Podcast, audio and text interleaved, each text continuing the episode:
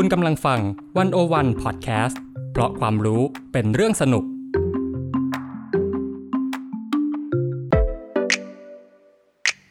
101 In Focus เจาะไฮไลท์เด่นเศรษฐกิจสังคมการเมืองทั้งไทยและเทศโดยกองบรรณาธิการ The101.world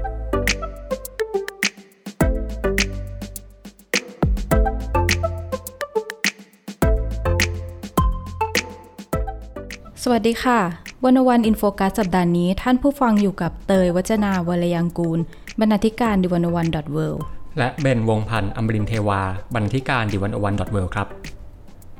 ค่ะท่านผู้ฟังคะหลังจากที่พรบคุ้มครองข้อมูลส่วนบุคคลนะคะหรือว่ากฎหมาย PDPA เนี่ยเพิ่งบังคับใช้เมื่อวันที่1มิถุนายนที่ผ่านมานะคะก็นับว่าเป็นย่างก้าวสำคัญของประเทศไทยนะคะในการมีกฎหมายที่เป็นหลักประกันสิทธิคุ้มครองข้อมูลส่วนบุคคลที่เทียบเท่าระดับสากลค่ะแต่ว่าเมื่อเราเนี่ยสำรวจรายละเอียดในตัวบทกฎหมายอย่างถี่ถ้วนแล้วนะคะก็ยังมีการพูดถึงเรื่องปัญหาหลายประการนะคะที่ยังไม่ชัดเจนแล้วก็มีแนวโน้มนะคะว่ากฎหมาย PDPA ของไทยเนี่ยอาจจะถูกนำไปใช้ไล่จับคนมากกว่าที่จะทำหน้าที่คุ้มครองข้อมูลส่วนบุคคลค่ะ101 In Focus สัปดาห์นี้นะคะก็เลยจะมาชวนคุยกันเรื่องกฎหมาย PDPA ค่ะว่ากฎหมายนี้มีขึ้นเพื่ออะไรแล้วก็มีเรื่องไหนนะคะที่อาจจะเป็นปัญหาได้ในอนาคตค่ะโดยเรานะคะจะมองผ่านบทสัมภาษณ์นะคะโดยบทสัมภาษณ์นะคะชื่อว่าปีศาจอยู่ในรายละเอียดชำแหละ PDPA เมื่อช่องโหว่กฎหมายอาจพรากสิทธิคุ้มครองข้อมูลเราได้ทุกเมื่อกับอาทิตย์สุริยะวงกุลค่ะซึ่งคุณอาทิตย์เนี่ยนะคะเป็นกรรมการมูลนิธิเพื่ออินเทอร์เน็ตและวัฒนธรรมพลเมืองนะคะโดยวันนี้นะคะเบนเนี่ยซึ่งเป็นคนสัมภาษณ์คุณอาทิตย์นะคะก็จะมาเล่าให้เราฟังถึงเรื่อง PDPA จากที่ได้สัมภาษณ์คุณอาทิตย์ค่ะค่ะเบนคะก่อนอื่นเลยพูดถึงกฎหมาย PDPA เนี่ยมันคืออะไรแล้วก็มันมีไว้เพื่ออะไรคะครับคือต้องเล่าอย่างนี้ว่าคือข้อมูลเนี่ยทุกวันนี้เป็นสิ่งที่สำคัญมากในโลกปัจจุบันที่เราจะเรียกกันว่าทุกวันนี้เป็นอะไรที่ data driven world นะครับทุกอย่างขับเคลื่อนด้วยข้อมูลคือพอผมถามคุณอาทิตย์เนี่ยคุณอาทิตย์เขาเปรียบเทียบอย่างนี้ว่าข้อมูลก็คืออำนาจรูปแบบหนึ่งคืออำนาจที่ว่านี้คืออำนาจอะไรมันก็คืออำนาจในการที่จะตัดสินใจอำนาจในการควบคุมชีวิตแล้วมันเกี่ยวยังไงใช่ไหมครับคุณอาทิตย์ได้ยกตัวอย่างอย่างนี้ว่าคือสมมติว่าบางทีก่อนที่เราจะตัดสินใจทำอะไรเรื่องต่างๆเนี่ยคือแน่นอนว่าเราก็ต้องมีข้อมูลประกอบการตัดสินใจอย่างเช่นเราจะซื้อของอะไรก็ตามเนี่ยสมมติจะซื้อรถคันนึงเราก็ต้องรู้ว่ารถคันนี้ราคาเท่าไหร่รีวิวเป็นยังไง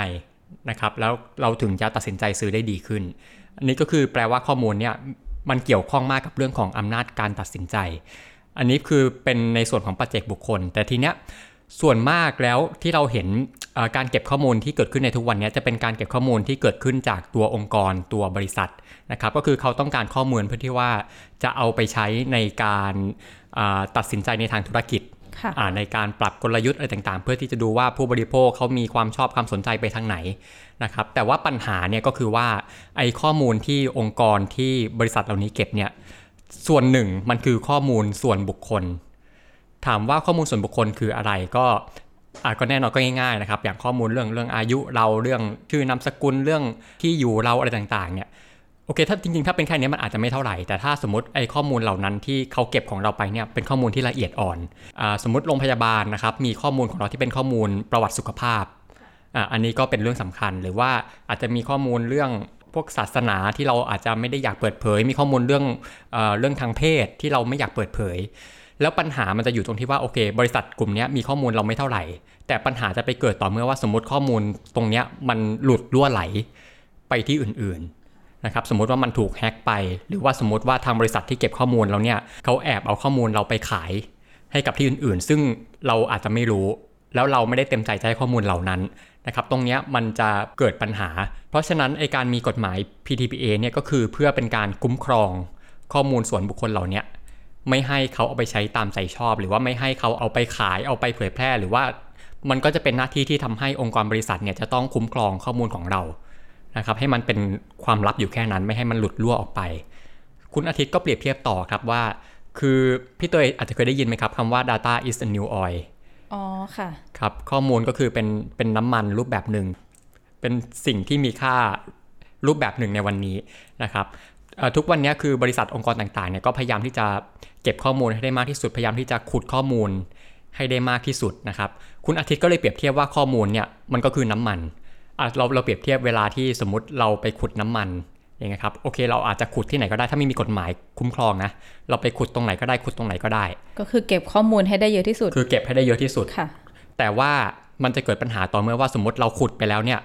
น้ำมันมันเกิดรั่วออกมามันจะไม่ใช่แค่เราที่เดือดร้อนใช่ไหมครับแต่ว่ามันจะรวมถึงคนที่ใช้ชีวิตอยู่ตามชายฝั่งนะครับธุรกิจโรงแรมธุรกิจร้านอาหารริมชายฝั่งอะไรเงี้ยเขาจะได้รับความเดือดร้อนกันทั้งหมดเนี่ยมันคือเขาได้รับความเดือดร้อนจากสิ่งที่เราทำนะครับเพราะฉะนั้นเนี่ยถ้าเกิดว่ามันไม่มีกฎหมายคุ้มครองเลยเขาปล่อยน้ำมันรั่วไหลไปเนี่ยเขาไม่ต้องรับผิดชอบมันก็จบแค่นั้นเลยแต่พอมันมีกฎหมายคุ้มครองมาเนี่ยมันทำให้คนที่มาขุดน้ำมันคนที่จะขุดข้อมูลเขาจะต้องระวังแล้วนะครับ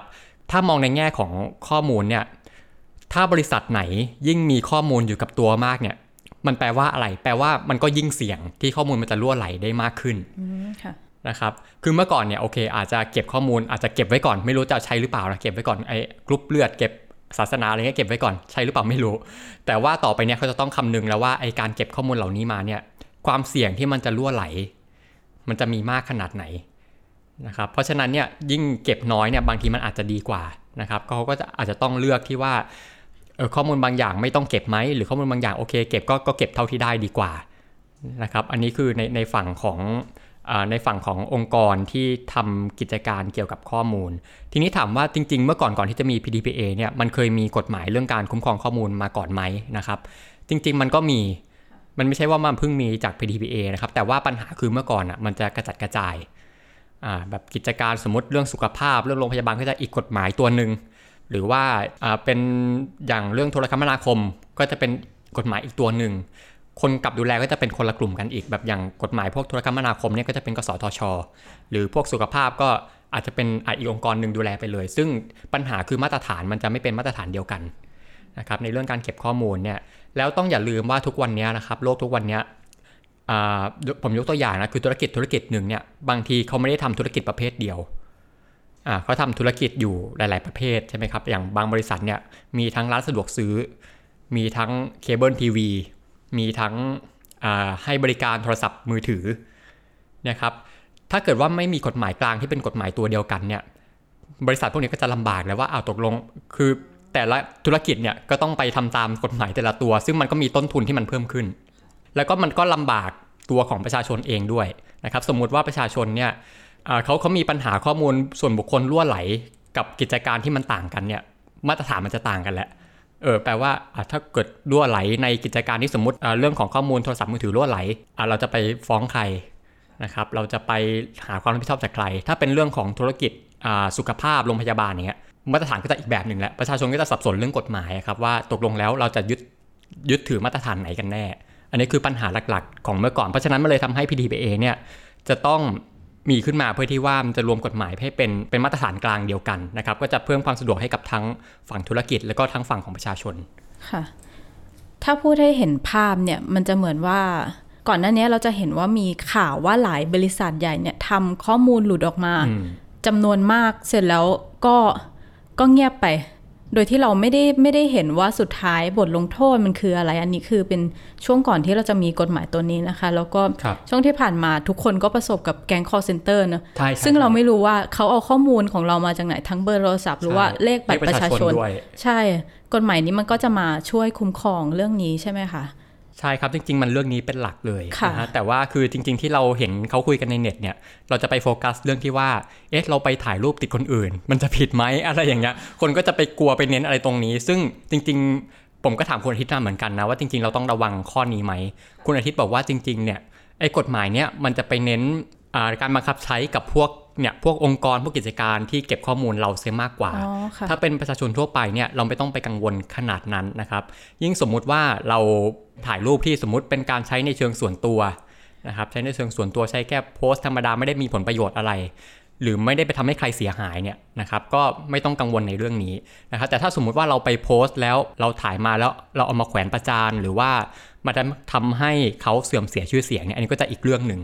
ก็ต้องรับผิดชอบแต่ว่าก็อาจจะไม่ได้รับผิดชอบภายใต้กฎหมายฉบับนี้แต่ว่าก็จะเป็นกฎหมายทางอาญาอีกเรื่องนึงค่ะมันก็อาจจะมีพรบคอมหรือว่าหมิ่นประมาทนะคะครับค่ะแล้วหลังจากที่กฎหมาย PDPA บังคับใช้เนี่ยมันมีเรื่องอะไรที่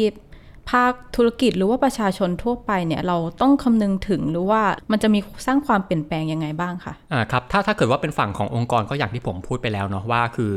เขาจะต้องพิจารณาแล้วว่าข้อมูลตรงไหนที่มันไม่จำเป็นจะต้องเก็บเพราะว่าการเก็บข้อมูลพอมีกฎหมายตัวนี้ขึ้นมาเนี่ยยิ่งเก็บข้อมูลเยอะมันยิ่งมีความเสี่ยงที่จะรั่วไหลเยอะแล้วถ้ามันรั่วไหลขึ้นมาเนี่ยมันแปลว่าคุณจะต้องรับผิดชอบในส่วนนั้นนะครับคุณจะต้องมาคิดแล้วว่าไอ้ต้นทุนที่มันเกิดขึ้นจากการรั่วไหลเนี่ยมันคุ้มกับการต้นทุนในการเก็บข้อมูลคุณหรือเปล่านะมันคุ้มกับประโยชน์ที่คุณได้มาจริงหรือเปล่าเพราะฉะนั้นเนี่ยบริษัทจะต้องเลือกเก็บข้อมูลแค่ที่จำเป็นจริงๆเท่านั้นนะครับส่วนขณะที่ฝั่งของประชาชนเนี่ยถามว่าต้องเตรียมรับมือยังไงนะฮะก็จริงๆอาจจะเป็นเรื่องทั่วไปแหละครับก็คือว่าเราอาจจะต้องมาลองคิดดูว่าที่ผ่านมาเนี่ยเราเคยให้ข้อมูลอะไรกับใครไปบ้างนะครับอย่างง่ายๆเลยในโทรศัพท์มือถือของเราเนี่ยเรามีแอปอะไรในมือถือบ้างเราเคยกดยินยอมให้ข้อมูลอะไรไปบ้างตรงนี้เราอาจจะต้องลองไปทบทวนดูหรือว่าบางทีสมมุติบางแอปทุกวันนี้เราอาจจะไม่ได้ใช้อีกแล้วนะครับอย่างสมมุติเมื่อก่อนคุณอาทิตย์ยกตัวอย่างนะครับเมื่อก่อนเราอาจจะมีลูกเล็กอะไรอยู่แล้วเราต้องหาข้อมูลที่เกี่ยวกับลูกอะไรของเราแต่ทุกวันนี้ลูกโตแล้วมันอาจจะไม่ต้องใช้ข้อมูลตรงนั้นแล้วอะไรเงี้ยครับเราก็อาจจะต้องมาคิดแล้วว่าหรือตรงเนี้ยเราอาจจะไปถอนความยินยอมดีไหมหรือว่าเราอาจจะลบการติดตั้งแอปอันนี้ไปเลยดีไหมเพราะในเมื่อเราไม่ได้ใช้แล้วเนี่ยคือถ้าเกิดว่าเรายิ่งมีเนี่ยมันจะยิ่งเสี่ยงที่มันจะรั่วไหลไปได้เหมือนกันนะฮะคุณอาทิตย์เขาเปรียบว่าแอปพลิเคชันเนี่ยก็เป็นเหมือนหน้าต่างบ้านยิ่งเรามีหน้าต่างบ้านเยอะเนี่ยคือในทางนึงมันอาจจะดีตรงที่ว่าโอเคเรามีโอกาสได้มองวิวมีโอกาสได้รับแสงสว่างจากข้างนอกเข้ามาแต่ว่าอีกทางนึงเนี่ยการมีแอปเยอะหรือการมีหน้าต่างเยอะเนี่ยความเสี่ยงก็คืออะไรคือโจรก็เข้ามาทางไหนก็ได้นะครับตรงนี้ก็เป็นความเสี่ยงเพราะฉะนั้นเนี่ยเราก็อาจจะต้องดูว่าหน้าต่างบานไหนที่มันไม่จำเป็นไหมเราดูแลไม่ทั่วถึงไหมเราถอนหน้าต่างบานนั้นออกดีกว่าไหมนะครับแล้วก็เป็นเรื่องแอปก็เหมือนกันนะครับแอปไหนไม่จำเป็นที่มันจะเสี่ยงกับการรั่วไหลข้อมูลเนี่ยเราก็ถอนออกก็จะดีกว่านะครับแล้วถ้ามองถึงเรื่องรายละเอียดในกฎหมายเนี่ยมันมีเรื่องไหนที่เราควรกังวลไหมคะเพราะว่าก็มีการพูดถึงกันเยอะว่ามันมีบางปัญหาหรือบางช่องโหว่ที่ยังมีอยู่ในกฎหมายฉบับนี้ค่ะคุณอาทิตย์บอกว่าจริงๆแล้วเนี่ยการมีกฎหมาย PDPA เนี่ยเป็นเรื่องที่ดีอยู่แล้วนะครับเป็นอะไรที่เราต้องมีอยู่แล้วเพราะว่าข้อมูลส่วนบุคคลทุกวันนี้เป็นเรื่องสำคัญมากนะฮะแต่ว่ามันก็มีข้อเป็นห่วงเนี่ยมันจะไปอยู่ตรงรายละเอียดการบังคับใช้เสียมากกว่าคือบางทีคุณอาทิตย์ก็พูดคำนี้ว่าปีศาจอยู่ในรายละเอียดเนี่ยนะครับคือเรามองภาพรวมมองใหญ่ๆเรากวาดตามองผ่านๆเนี่ยเราอาจจะไม่เห็นอะไรแต่ถ้าเกิดว่าเราไปดูในตัวหนังสือจริงๆเราไปดูในรายละเอียดการบังคับใช้จริงเนี่ยมันจะยังมีช่องโหว่ที่มันน่ากลัวอยู่นะครับถามว่ามีอะไรบ้างตรงนี้นะฮะคุณอาทิตย์ยกตัวอย่างถึงมาตรา4นะครับคือมาตรา4ของกฎหมาย PDPA เนี่ยมันจะพูดถึงเรื่องของการยกเว้นการบังคับใช้กฎหมายกับกิจการต่างๆได้คือมันจะมีกิจการบางประเภทเนี่ยที่สามารถยกเว้นได้ซึ่งคุณอาทิตย์ก็พบว่ามันสามารถยกเว้นได้เยอะมากถึงประมาณ22รูปแบบนะครับกิจการ22รูปแบบแล้วปัญหาเนี่ยมันจะอยู่ตรงที่ว่านะครับมาตรา4วรรค2เนี่ยเขาบอกว่าการยกเว้นไม่ให้นำบทบัญญัติแห่งพรบนี้ทั้งหมดหรือแต่บางส่วนมาบังคับใช้แก่ผู้ควบคุมข้อมูลลักษณะใดหรือกิจการใดหรือหน่วยงานใดเนี่ยให้ตราเป็นพระราชกฤษฎีกานะครับแปลว่าอะไรแปลว่านอกเหนือจากข้อยกเว้นที่ระบุในกฎหมายเนี่ยถ้าเกิดสมมุติว่าอยากยกเว้นอะไรเพิ่มเติมก็ทำได้เลยแค่ไปเขียนพระราชกฤษฎีกาเพิ่มก็พอแค่นั้นเอาแปลว่าแล้วคืออย่างในกฎหมายมาตรา4เนี่ยมันจะมีอยู่6ข้อนะครับตรงนี้อาจจะไม่ได้ไล่ให้ฟังเนาะอาจจะต้องลองไปเปิดดูนะครับว่ามัน6ข้อนี้มีอะไรบ้างนะครับถ้าอาจจะไล่ให้ฟังไม่ทันเนาะใน6ข้อนี้ก็คือเราสามารถยกเว้นได้เพิ่มอีกแค่ว่าเราไปตรากฎหมายเพิ่มนะครับแล้วถามว่าใครที่มีอำนาจในการตรากฎหมายตัวนี้เพิ่มนะครับไปดูที่มาตรา7นะครับเขาเขียนว่าให้รัฐมนตรีว่าการกระทรวงดิจิทัลเพื่อเศรษฐกิจและสังคมเนี่ยครับมีอำนาจแต่งตั้งพนักงานเจ้าหน้าที่นะครับเพื่อปฏิบัติการตามพระราชบัญญัตินี้ซึ่งแปลว่ารัฐมนตรีดิจิทัลเนี่ยเป็นคนที่มีอำนาจในการออกพระราชกฤษฎีกาเพื่อยกเว้นกิจการที่จะอยู่ภายใต้การบังคับใช้นะครับซึ่งต้องบอกอย่างนี้ว่าจริงๆมันเคยเกิดขึ้นมาแล้วนะฮะจริงๆหลายคนจะเข้าใจอย่างนี้ว่า PDPA เนี่ยมันเพิ่งจะมาบังคับใช้วันที่1 มิถุนายนที่ผ่านมา แต่ถ้าว่ากันตามจริงตามเทคนิคเนี่ยจริงๆแล้วครับกฎหมายเนี้ยมันบังคับใช้มาตั้งแต่ปี2563แล้วจริงๆมันบังคับใช้มานานแล้วแต่ว่าที่ถามว่ามันยังไม่ถูกใช้จริงจังเป็นเพราะอะไรก็เป็นเพราะว่ารัฐมนตรีดิจิทัลออกพระราชกฤษฎีกาเพื่อยกเว้นการบังคับใช้ทั้งหมดค่ะนะครับเนี่ยเราเห็นตัวอย่างแล้วว่าเขาสามารถทำแบบนี้ได้ก็คือมีก็เหมือนไม่มีก็เหมือนไม่มีใช่คืออันนี้คุณอาทิตย์เขายกตัวอย่างนะครับว่าคือการมีกฎหมาย PDPA เนี่ยเป็นเหมือนผ้าห่มที่มันคุ้มครองข้อมูลส่วนบุคคลของเรานะครับทีเนี้ยในกฎหมายเนี่ยเขาอาจจะมีการเจาะดูบ้างนะฮะอย่างถ้าตามมาตรา4เนี่ยคือโอเคคือเจาะดูไว้6จุดมีข้อยกเว้น6ข้อนะฮะแต่กลายเป็นว่าการเจาะดูเนี่ยอาจจะขยายก็ได้นะครับอาจจะเจาะรูเพิ่มก็ได้และคนที่เจาะรูเพิ่มเนี่ยก็คือรัฐมนตรีดิจิทัลนะฮะคุณอาทิตย์มองว่ากรณีที่มัน worst case ที่สุดเลวร้ายที่สุดเนี่ยสมมุติว่ากิจการใดกิจการหนึ่งสมมุติว่าเป็นกิจการท่องเที่ยวการโรงแรมเขาไม่อยากจะอยู่ภายใต้กฎหมายนี้เขาไม่อยากให้ต้องมามีภาระในการคุ้มครองข้อมูลส่วนบุคคลเพิ่มเติมนะฮะแบบอาจจะรู้สึกว่าโอเคต้นทุนเยอะแล้วหรือว่ากำลังเจอความเดือดร้อนทางเศรษฐกิจอะไรอยู่เนี่ยถ้าสมมติกลุ่มนี้เขาสามารถไปล็อบบี้กับทางรัฐมนตรีดิจิทัลได้สำเร็จนะครับแล้วรัฐมนตรีเนี่ยออกกฎหมายมาก็จบเลยก็คือเหมือนเดิมว่ามีก็เหมือนไม่มีก็คือมีก็เหมือนไม่มีใช่ก็คือไม่ได้คุ้มครองใช่ก็คือยกเว้นไปเลยนะครับมันแล้วทีนี้คือไอ้การที่ให้รัฐมนตรีดิจิทัลมีอำนาจมากขนาดเนี้ยแล้วมันเกิดกรณีเนี้ยมันก็เป็นปัญหาคุณอาทิตย์เลยถามว่าจริงๆแล้วเนี่ยมันควรจะดีกว่าไหมถ้าไอ้การยกเว้นต่างๆเนี่ยมันควรจะทำผ่านสภาใช่ไหมครับเพราะอย่างน้อยที่สุดเนี่ยสภาก็มาจากการเลือกตั้งของประชาชนเป็นตัวแทนของประชาชนจริงๆนะครับให้มันผ่านการโหวตดีกว่าไหมไม่ใช่ให้มันขึ้นอยู่กับการตัดสินใจของคนคนเดียวนะซึ่งเนี่ยคุณอาทิตย์บอกว่าตรงนี้เป็นเรื่องที่อันตรายมากโดยอีกข้อเสนอหนึ่งเนี่ยคุณอาทิตย์เสนอว่าอย่างน้อยเนี่ยมันอาจจะต้องมีกฎหมายที่มันกำหนดเพดานหน่อยไหมนะครับอย่างเช่นว่าไอการสมมติการจะเจาะรูผ้าห่มเพิ่มเนี่ยไอการจะยกเว้นกิจการเพิ่มเติมเนี่ยอย่างน้อยอาจจะมีกำหนดหน่อยไหมว่าทำให้กิจการที่ได้รับการยกเว้นภายใต้พระราชกฤษฎีกาเนี่ยมันมีไม่เกิน 20% ของกิจการทั้งหมดในประเทศไทยสมมุติว่าทั้งประเทศไทยมี1ล้านกิจการไอ้ข้อยกเว้นเนี่ยมันจะต้องยกเว้นได้ไม่เกิน 200,000 กิจการผมยกตัวอย่างแบบนี้นะครับซึ่งคุณอาทิตย์ก็เสนอมาแบบนี้นะครับอันนี้เป็นแค่ข้อกังวลในข้อแรกนะครับจริงๆคุณอาทิตย์ก็ยังพูดถึงอีก2ข้ออันนี้ผมจะไล่ให้ฟังคร่าวๆในอีก2ข้อนะครับว่าเป็นข้อกังวลเรื่องอะไรคือไอ้ผ้าห่มผืนนั้นเนี่ยนอกจากตัวของรัฐมนตรีดิจิทัลจะมีอำนาจในการเจาะดูแล้วเนี่ยครับถ้าไปดูตามช่องโหว่ที่เกิดขึ้นในกฎหมายจริงเนี่ยมันจะมีคนอีกกลุ่มหนึ่งที่สามารถมาเจาะผ้าห่มนี้ได้เหมือนกันแต่ไม่ได้ระบุในกฎหมาย PDPA แต่ว่าคือมันเป็นช่องโหว่ที่มันเกิดขึ้นนะครับมันทำให้เขาสามารถเข้ามาเจาะผ้าห่มตรงนี้ได้โดยที่เราไม่รู้ตัวคนกลุ่มอื่นนี้คือเช่นใครบ้างเช่นใครอันนี้ผมกำลังจะพูดยกตัวอย่างนะฮะคือในมาตรา4ที่เป็นเรื่องข้อยกเว้นเนี่ยมันจะมีข้อยกเว้นอยู่ข้อหนึ่งที่มันเขาบอกว่าการดำเนินการกับข้อมูลของบริษัทข้อมูลเครดิตและสมาชิกตามกฎหมายว่าด้วยการประกอบข้อมูลเครดิตนะครับซึ่งอันนี้ผมอธิบายคร่าวๆมันก็คือพวกแบบบรรดาสถาบันการเงินอะไรต่างๆนะฮะซึ่งพวกนี้ก็อาจจะสามารถยกเว้นได้และถามว่าคำว่าสถาบันการเงินที่ว่านี้มันคืออะไรมันคือกิจการอะไรบ้างทีนี้มันจะต้องไปดูกฎหมายอีกตัวหนึ่งประกอบกันนะครับซึ่งกฎหมายฉบับนั้นเนี่ยมันชื่อว่าพรบการประกอบธุรกิจข้อมูลเครดิตแล้วมันก็จะมีนิยามของคำว่าสถาบันการเงินเนี่ยก็จะมีอยู่9ประเภทนะครับ1 2 3 4 6 7 8 9เนี่ยสาระสำคัญอยู่ตรงที่ประเภทที่9เนี่ยแหละนะครับประเภทที่9บอกว่าอะไรเขาบอกอย่างนี้ว่านอกจากสถาบันการเงินตามข้อ 1-8 แล้วคณะกรรมการภายใต้พรบฉบับนี้มีอำนาจที่จะประกาศว่า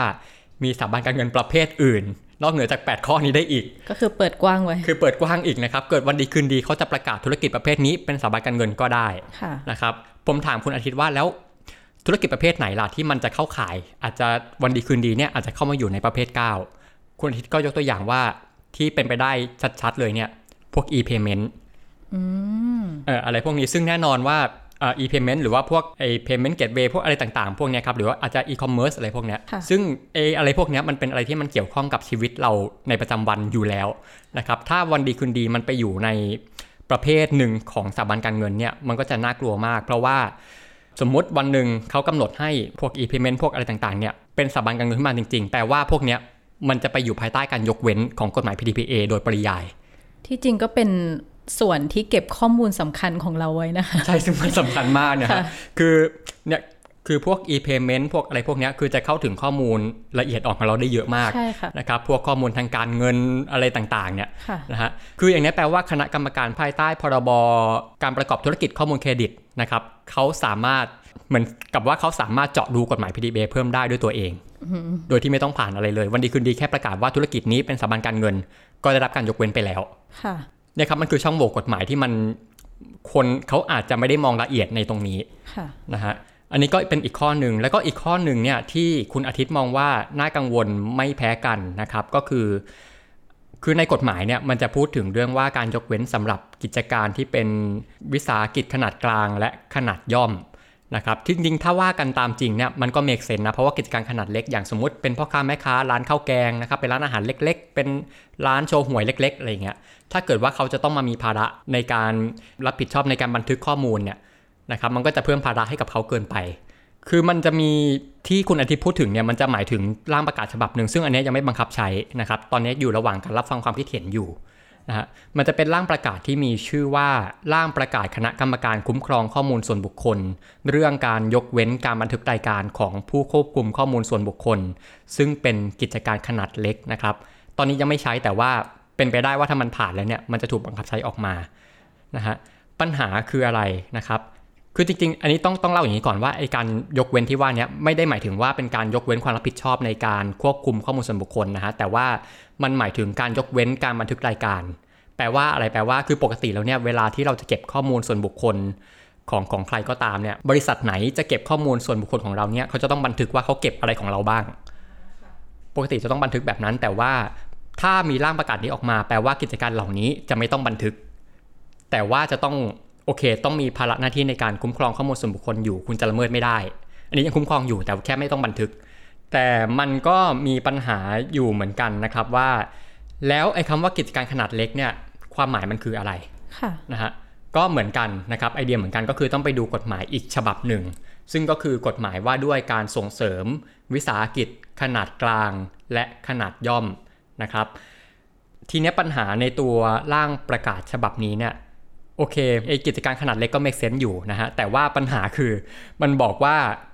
กิจการขนาดเล็กและขนาดกลางอ้าวทีนี้ถามว่าขนาดกลางเนี่ยมันคือขนาดไหนนะฮะกฎหมายก็มีบอกชัดเจนอยู่นะว่าวิสาหกิจขนาดกลางเนี่ยหมายถึงธุรกิจที่ได้รายได้ไม่เกิน500ล้านบาทต่อปีโอ้โหซึ่งมันเพดานมันสูงมากนะครับโอ้โหแล้วกิจการคือผมว่าแทบทุกกิจการในประเทศไทยอ่ะน่าจะเกือบส่วนใหญ่เลยนะครับจะเป็นขนาดกลางนะฮะแปลว่าสุดท้ายแล้วเนี่ยมันจะเหลืออีกแค่ไม่กี่กิจการเองที่จะต้องมาบันทึกรายการตรงนี้นะครับคุณอาทิตย์เปรียบเทียบถึงกิจการประเภทอย่างโรงแรมนะฮะ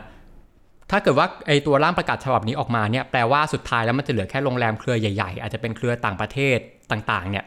ที่จะมีหน้าที่ในการบันทึกรายการตรงนี้นะครับขณะที่โรงแรมท้องถิ่นโรงแรมพวกโฮสเทลอะไรพวกเนี้ยก็จะถูกนับเป็นกิจการขนาดกลางซึ่งมันก็คิดเป็นเกือบทั้งหมดของธุรกิจการท่องเที่ยวและการโรงแรมในประเทศไทยเลยค่ะซึ่งที่จริงโรงแรมเนี่ยก็เก็บข้อมูลที่ละเอียดอ่อนอย่างของผู้พักไว้ใช่ไหมคะใช่ซึ่งก็เก็บไว้เยอะนะครับถ้าเกิดว่าใครไปพักโรงแรมเนี่ยก็จะรู้กันดีเขาจะขอข้อมูลนู้นข้อมูลนี้ใช่ไหมฮะมีทั้งบัตรประชาชนมีทั้งมีเบอร์โทรศัพท์มีทุกอย่างที่อยู่มีเกือบทุกอย่างเลยนะฮะทีเนี้ยพอไม่ต้องบันทึกเนี่ยอย่างที่ผมบอกเนาะโอเคมันต้องคุ้มครองอยู่แต่พอไม่ต้องบันทึกเนี่ยคำถามคือว่าแล้วไอ้การที่เขาไม่ต้องบันทึกเนี่ยเราจะสามารถยืนยันได้ไหมว่าเขาจะมีภาระความรับผิดชอบในการคุ้มครองข้อมูลของเราค่ะนะครับแล้วมันจะตรวจสอบได้ยังไงในเมื่อเขาไม่ต้องบันทึกนะครับตรงนี้ก็เลยเป็นปัญหาใหญ่นะครับนี่คือปัญหา3ข้อหลักๆที่คุณอาทิตย์ตั้งข้อสังเกตไว้นะครับค่ะที่จริงแล้วกฎหมายเนี่ยเอาจริงๆจุดประสงค์มันคือเพื่อการคุ้มครองใช่ไหมคะแต่ว่าตั้งแต่มันบังคับใช้เนี่ยในโซเชียลมีเดียหรือว่าในสังคมทั่วไปเนี่ยส่วนใหญ่จะพูดถึงเรื่องบทลงโทษว่าระวังนะห้ามทำอย่างนั้นอย่างนี้อันนี้มันเป็นส่วนสำคัญของกฎหมายหรือเปล่าคืออันนี้ก็เป็นจริงๆถือว่าเป็นปัญหาหนึ่งก็ว่าได้นะครับผมก็คุยกับคุณอาทิตย์มาเรื่องนี้เหมือนกันนะฮะคือกฎหมายจริงๆของไทยเนี่ยก็มีการเอาแบบอย่างมาจากกฎหมายของสหภาพยุโรปนะครับในเรื่องของการคุ้มครองข้อมูลส่วนบุคคลแต่ปัญหาของไทยเนี่ยที่มันอาจจะไม่เหมือนประเทศอื่นๆเนี่ยมันคือการเอาโทษทางอาญามาใส่ในกฎหมายฉบับนี้ด้วยซึ่งถ้าเป็นต่างประเทศเนี่ยคือบางทีมันจะแยกส่วนกัน นะครับคือโอเคคุณทำผิดแต่ว่ากฎหมายอาญามันจะไปอยู่กับอีกฉบับหนึ่งแต่ว่าของไทยเนี่ยคือมันรวมทุกอย่างอยู่ในกฎหมายฉบับเดียวกันทีนี้มันเลยปัญหามันคือทำให้คนไปโฟกัสตรงนั้นอย่างที่เราจะเห็นเขาเถียงกันในโซเชียลนะว่าตกลงแล้วเราทำอย่างนี้ได้ไหมทำอย่างนี้แล้วผิดไหมจะติดคุกขนาดไหน นะครับเนี่ยคนก็เลยไปกลัวตรงนี้นะครับว่าเอ๊ะหรือสุดท้ายแล้วกฎหมายออกมาเนี่ยจะกลายเป็นว่าเราต้องเป็นฝ่ายระวังคือคนไม่ได้รู้สึกว่าปลอดภัยขึ้นว่าฉันมีกฎหมายคุ้มครองแล้วใช่จริงๆสาระสำคัญกฎหมายเนี่ยมันควรจะเป็นสิ่งที่ทำให้เราอุ่นใจเนาะว่ากฎหมายไอ้ข้อมูลเราเนี่ยโอ้เราได้รับการคุ้มครองแล้วเขาจะเอาไปใช้ตามใจชอบไม่ได้แล้วแต่กลายเป็นว่าคนไปกลัวนะครับคนไปกลัวตรงนั้นว่ามันจะเป็นการใช้กฎหมายตัวเนี้ยมาไล่จับเราเสียมากกว่านะฮะแล้วก็อีกปัญหาหนึ่งนี่ก็คือว่าแล้วพอกฎหมายตัวนี้ใกล้ออกมาเนี่ยทางฝั่งตำรวจอ่ะก็มาพูดมาประชาสัมพันธ์เน้นย้ำในจุดนี้อีกนะครับซึ่งโอเคก็เข้าใจได้ว่าเป็นหน้าที่เขาแต่ว่ามันก็ทำให้คนหันเหความสนใจนะครับแทนที่จะไปมองว่าเนี่ยกฎหมายมันคุ้มครองเรากลายเป็นคนไปกลัวว่ากฎหมายมันจะมาไล่จับเราเสียมากกว่าตรงนี้ก็เป็นปัญหาหนึ่งครับแล้วทีเนี้ยพอมันมีเรื่องโทษทางอาญาเข้ามาเกี่ยวข้องในกฎหมายฉบับเนี้ยผมก็ถามคุณอาทิตย์ต่อไปอีกนะครับว่ามันอาจจะเกิดเคสนี้ไหมที่ว่าสมมุติในวันหนึ่งเนี่ยไอ้กฎหมาย PDPA เนี่ยมันอาจจะกลายเป็นเครื่องมือของคนบางกลุ่มในการกลั่นแกล้งทางการเมืองกลั่นแกล้งทางกฎหมายต่อคนอื่น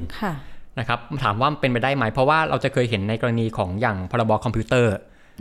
นะครับซึ่งแทนที่ว่ามันจะออกมาเพื่อคุ้มครองเรื่องอื่นๆเนี่ยกลายเป็นว่ามันมีเรื่องโทษทางอาญาอยู่เยอะแล้วกลายเป็นว่ามาใช้ในเรื่องทางการเมืองซะเยอะนะคะใช้เยอะด้วยนะครับคืออย่างนอกจากเรื่องบางทีเราจะเห็นว่านอกจากมาตรา112เนี่ยมันจะมีกฎหมายอีกตัวหนึ่งที่มันมาใช้คู่กันก็คือพรบคอมพิวเตอร์ในการมาไล่ปราบฝ่ายตรงข้ามนะครับถามว่ามันมีโอกาสเกิดขึ้นไหมนะครับคุณอาทิตย์ก็บอกว่าจริงๆก็หวังว่ามันจะไม่เกิดนะแต่ถามว่าเป็นไปได้ไหมก็อาจจะได้นะครับเพราะว่าคือมันก็เข้าข่ายแหละก็คือตำรวจสามารถรับฟ้องในเรื่องนี้ได้อย่างสมมติในกรณีที่ว่าเราอาจจะไปเปิดโปงเรื่องของความไม่ชมาพากลเรื่องของการทุจริตของภาครัฐนะครับเราไปฟ้องเขาแล้วภาครัฐไปตีความว่าเราทำให้เขาเสียหายเนี่ยเขาก็ไปฟ้องเราได้ในตรงนี้คือเช่นถ้าข้อมูลที่เรามาเปิดเผยเนี่ยมันมีข้อมูลบางอย่างใช่ที่มันเกี่ยวข้องหรือว่ามันอาจจะดูเข้าข่ายกฎหมายนี้นะเขาก็อาจจะฟ้องเราได้ใช่ไหมคะก็ฟ้องได้ครับซึ่งตำรวจสามารถรับฟ้องได้ด้วยนะฮะสามารถรับแจ้งความได้ด้วยแล้วก็ไปถึงศาลก็ได้นะฮะแต่ว่าถ้าดูเนื้อหากฎหมายจริงๆเนี่ยจริงๆมันก็สามารถบอกได้ว่าไอ้การที่เราเปิดโปงการทุจริตอะไรที่ว่าเนี่ยเราทำไปเพื่อประโยชน์สาธารณะต่างๆซึ่งมันก็ไม่ผิด